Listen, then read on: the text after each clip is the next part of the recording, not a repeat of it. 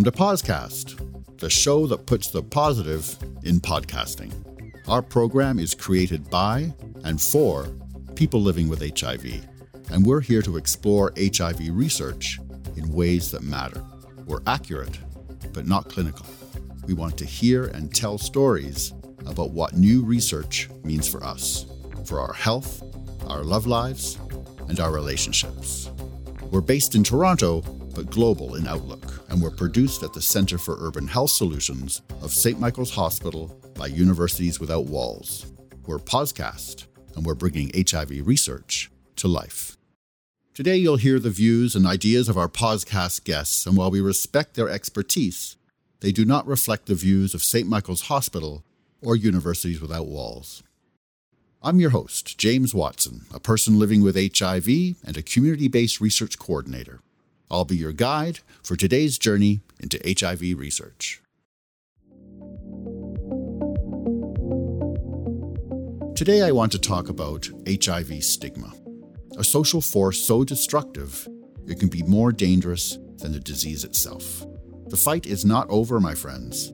I don't know of one person living with HIV who has not been affected by HIV stigma. It's everywhere. And it manifests both internally and externally and directly impacts our health.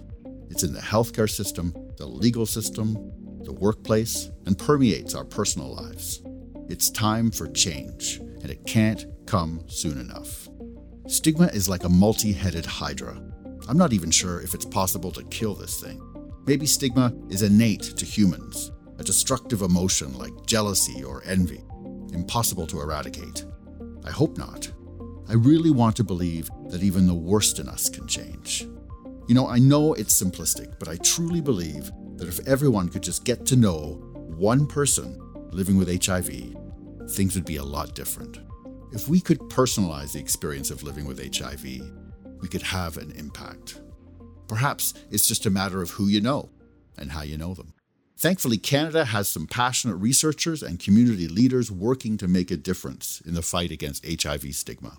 There is a global survey and community building tool being rolled out across this country that's been developed by and for people living with HIV and used in more than 90 countries worldwide. There is change in the air, folks, and it's called the Canadian HIV Stigma Index. I'm encouraged. This time we might actually see change. Funding from the Public Health Agency of Canada and the Canadian Institutes for Health Research has been awarded to Dr. Sean Rourke and Dr. Francisco Ibanez Carrasco at the Center for Urban Health Solutions of St. Michael's Hospital. Together, they're creating opportunities for people living with HIV to meaningfully engage in the project and build their skills and work in solidarity with the research team to combat stigma. At the same time, they're collecting data and documenting people's experiences of discrimination and HIV stigma in Canada. I had the privilege of speaking with two people on the front lines of the fight against stigma Dr. Sean Rourke, one of the principal investigators for the Canadian HIV Stigma Index Project, and Brittany Cameron, a mother, a wife, and community leader living with HIV. Let's first hear from Dr. Sean Rourke, a clinical neuropsychologist and scientist at the Center for Urban Health Solutions of St. Michael's Hospital, and professor of psychiatry at the University of Toronto. He is also the director of two national centres funded by the Canadian Institutes of Health Research the CIHR Center for Reach in HIV and AIDS, and the CIHR Community Based Research Collaborative Center for HIV. So, Sean, welcome to Pozcast. Um, I'm excited to have you on the show, Sean. We've worked a fair amount together on a number of community based research projects, and I've always admired your sense of purpose and uh, your drive to make change in the lives of people living with HIV. And, and, how has your work, do you think, been influenced by people living with HIV? So it, it's really shaped it in a in a very profound way. In fact, it's it's really been integral in sort of thinking about the problems um, that exist out there and, and how to understand them from the lived experience perspective as a researcher or as somebody who really does work that wants to have a real life impact, um, you know, I can develop a question or look at the literature and think about what's a, a study that needs to be done. Um, but I was always intrigued by and sitting around the table with people with lived experience, people living with HIV to understand, you know, is that the right question to be asking? Um, or, or how could it be better contextualized to really help um, them, uh, you know, in their lives. And and I think uh, a big part of that was just uh, as well talking with an individual, but then recognizing how we're supported. There's so many different populations of people living with HIV, and so that really gives such, such more depth into understanding that context and and what I could do to think about you know building better questions that had more impact on an individual level and also at the the healthcare system level. How do you see stigma impacting the lives of people living with HIV as a researcher?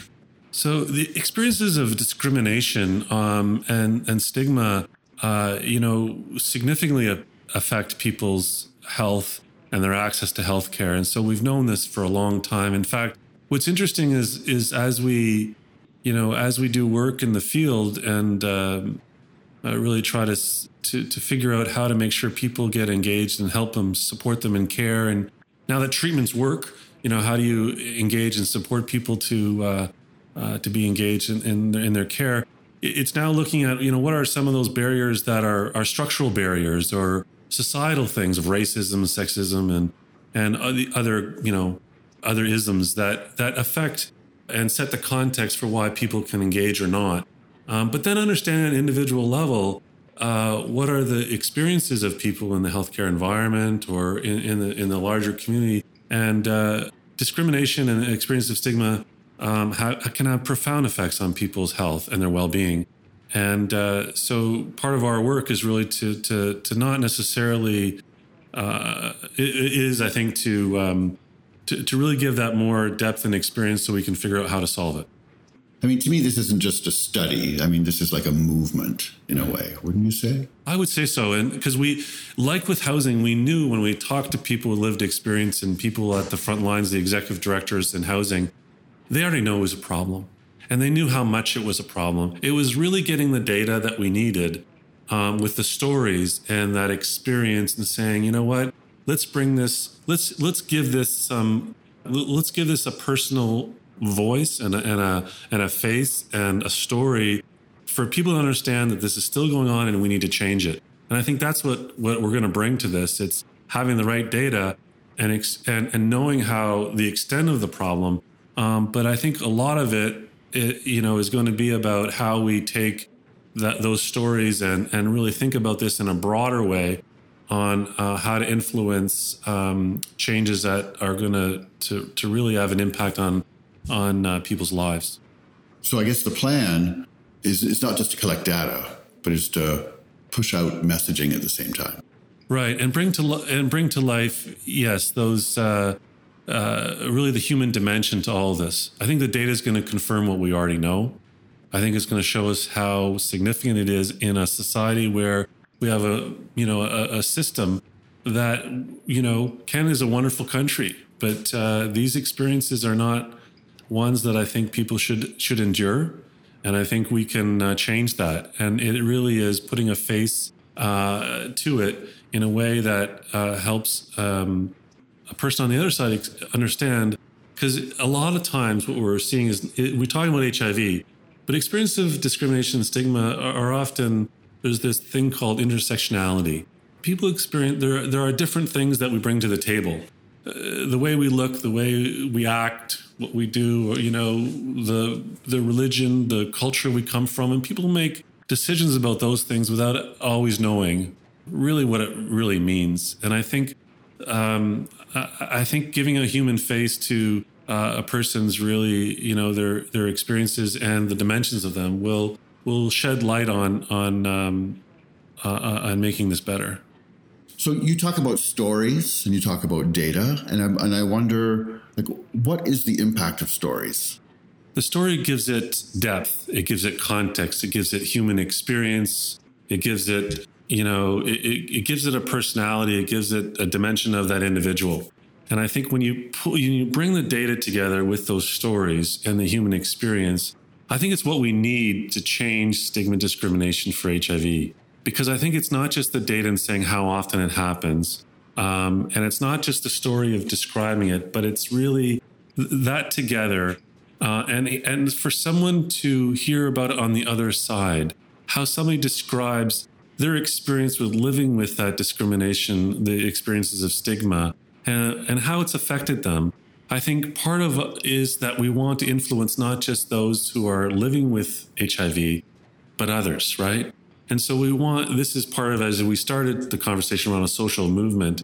We need to get people hearing these stories so that they can connect them to their own experiences and seeing what what we all do, perhaps not what we don't necessarily expect to do, but we do um, without knowing it. And I think it's opening up our minds and our mindsets and really how we might change the our mindset and in a broader way so that we actually not only help to alleviate and and help that person who experiences those those that experience but also enriches their lives and the person who's on the other side. So i think if we do that we've been successful. And i think it's one person and perhaps one you know uh, and people at a time that uh, that we actually help to influence you know that uh, a, a, broader change in our, our society or in our communities right that um, will make a real difference well, I, you know, I have to say it's very exciting. I mean, the stigma is like sort of the,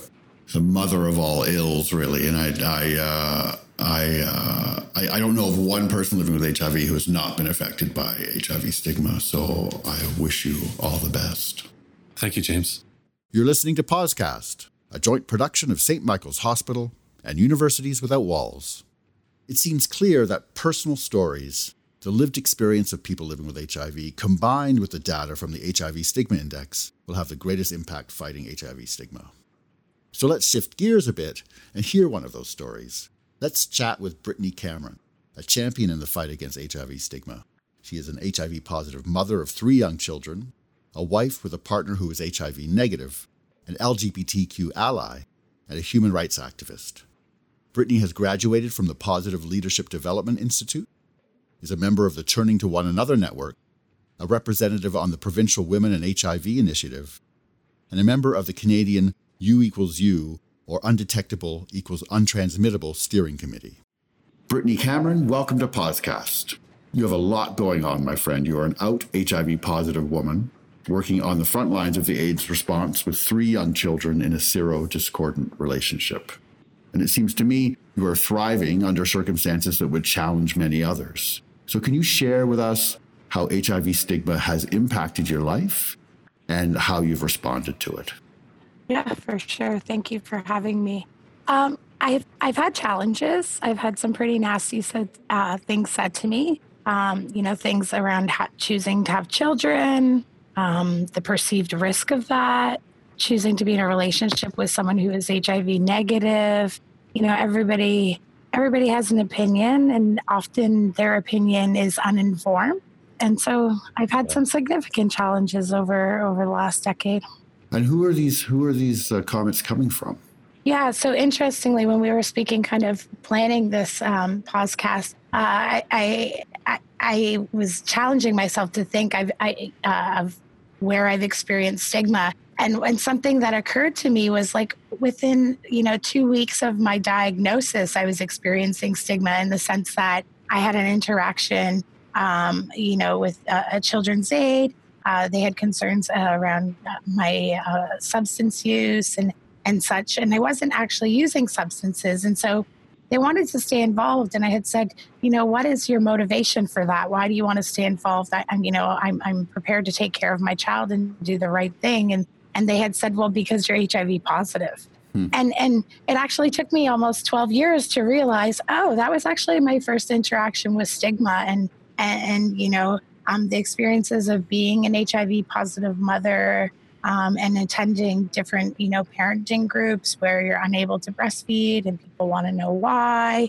um, so there's some stigma around that i recently not so recently but a few years ago someone uh, in my community um, was criminalized. They were charged with HIV non disclosure. Um, and the, the comments from community, comments like um, talking about branding people with HIV, uh, sending us to an island, um, oh isolating us, uh, were really scary. It was a really scary time to to be in my community and knowing I lived openly with HIV. Right. Yes. There's been some challenges. So how what how do you where do you find your solace? Like where do you find your strength to to to uh, to manage these situations? I'm not 100% sure. You know, it was yeah. for me. I think it was it was it was about taking my power. So um, the reason I live openly uh, with HIV is because if I don't keep it a secret, then it's not someone else's secret to tell. And so having people know my status that that also uh, offers opportunity for conversation and education right? Right. Um, so i think i take somewhat of a solace in in that education piece of just educating people in our community you know um, thinking about stigma. I was just recently saying to a student uh, of mine you know um, there's some people's minds that you're just not going to change and there has to be a, come a point where you say okay this person is actually just choosing to be ignorant. Let me lo- move on to the next person who's interested in the information uh, you're willing to share right? The piece of solace is um, take solace in knowing that my story and sharing information uh, empowers and impacts others. Right. So that's i mean that brings me to my next point. So i mean do you think it's possible to change people's attitudes um, absolutely. Um, it depends, as I said, on uh, on the person, right? Right. Um, uh, a few years ago, several years ago, there uh, a group of people on a debate forum on Facebook had gotten a hold of my story. They kind of debated my existence, my choice to have kids, all of those things. And while the comments were really horrific, um, I was still hitting back with like science and information. I knew that there was people that were reading that that weren't commenting that were actually becoming informed and people did reach out to me. And so uh, yes absolutely i think i think um, i think it's possible to change people's attitudes but not everybody's and I guess part of that education was U equals U, I suppose, right? Yeah. So I think, you know, I often say in presentations around U equals U, I've kind of been living U equals U before we had a tagline for it, uh, in the sense that I am in a sero status relationship. My partner's HIV negative. Um, and, and, and, and even though for the last kind of decade, I've been told, oh, the risk is around, we think around less than 1% transmission um, people are like, well, less than 1% still means some risk. And it's like, now we have the science to say to people, actually, there's no risk. Um, and also, this piece of like, I'm not forcing my partner to be in a relationship. He's educated, he understands HIV, HIV transmission risk, all those things. Um, but this was, for me, a really empowering moment to shoot back to those people who didn't want to change their attitudes. I've had the experience a young woman um, had sent me a, a message uh, recently while the U equals U campaign was happening. She really didn't understand what it meant. And she was like, You should be charged, you should go to jail, you know, and, and really positioning my husband as a victim. And, and ultimately, you know, this is a grown man making a consensual choice whereby there's no risk. But I think it's great, you know, being able to tell people U equals U. Actually, I'm I'm of no risk to you or, right. or anybody else for that matter. Yeah. And it's great that you're on the steering committee, uh, you know, carrying that message forward. That's fantastic. Thank you. So, where do you see yourself in 10 years, let's say, as your children reach teenage years and all of those questions and, and, and that, they, that they have to manage as, as they're young now? But how, how are you preparing for that? Yeah, this is a great question and not something that I've actually thought about deeply enough. Uh, but I feel um, I'll still be somewhere in this movement advocating uh, for people living with HIV um, and and with regards to my my girls, my girls are smart. They're smart kids. Um, I don't hide my HIV from them. They're often involved in our community and in community events, and actually love many people living with HIV in our community. Sadly, one cannot really predict the future, yes. um, and so I hope, yeah, right. And so I hope I would have prepared them as best as I could respond uh, to respond to the stigma the same way I would. Um, and I suppose I'm about to find out as my oldest enters junior high this year. yes, I guess you are. Um, you sound well prepared to me. So, what is the one piece of advice you would give to our HIV positive listeners affected by stigma? I think it's love yourself because once you love yourself, you know, sometimes you're able to allow that stigma to just kind of roll off your back. Um, when you when you look at those around us who inspire us and stuff, like it's really that thing of like not letting those negative thought process impact you. And, and I, I think it's also important for people to know sorry, this is not one piece of advice, but two. Um, but I also think, yeah, I think it's also um, in, in important for people to know that there's no shame in being HIV positive. Like, uh, there's so many of us worldwide living with HIV, over 34 million of us. Like, there's no shame in being HIV positive. Love yourself. Beautiful messages. Thank you. Thank you so much for having me. A big Pozcast thank you to my guest, Dr. Sean Rourke for chatting with us about the Canadian HIV Stigma Index. I'm excited by the holistic community approach of this study and encouraged that people living with HIV are taking center stage and leading the way. Sean's passion and knowledge on this issue is clear and very welcome. I also want to thank Brittany Cameron for sharing some of her story with us, for giving us a glimpse into how she has thrived in the face of ignorance, educated others with her unflinching focus on facts, and inspired countless with the power of the message love yourself. There is no shame in being HIV positive.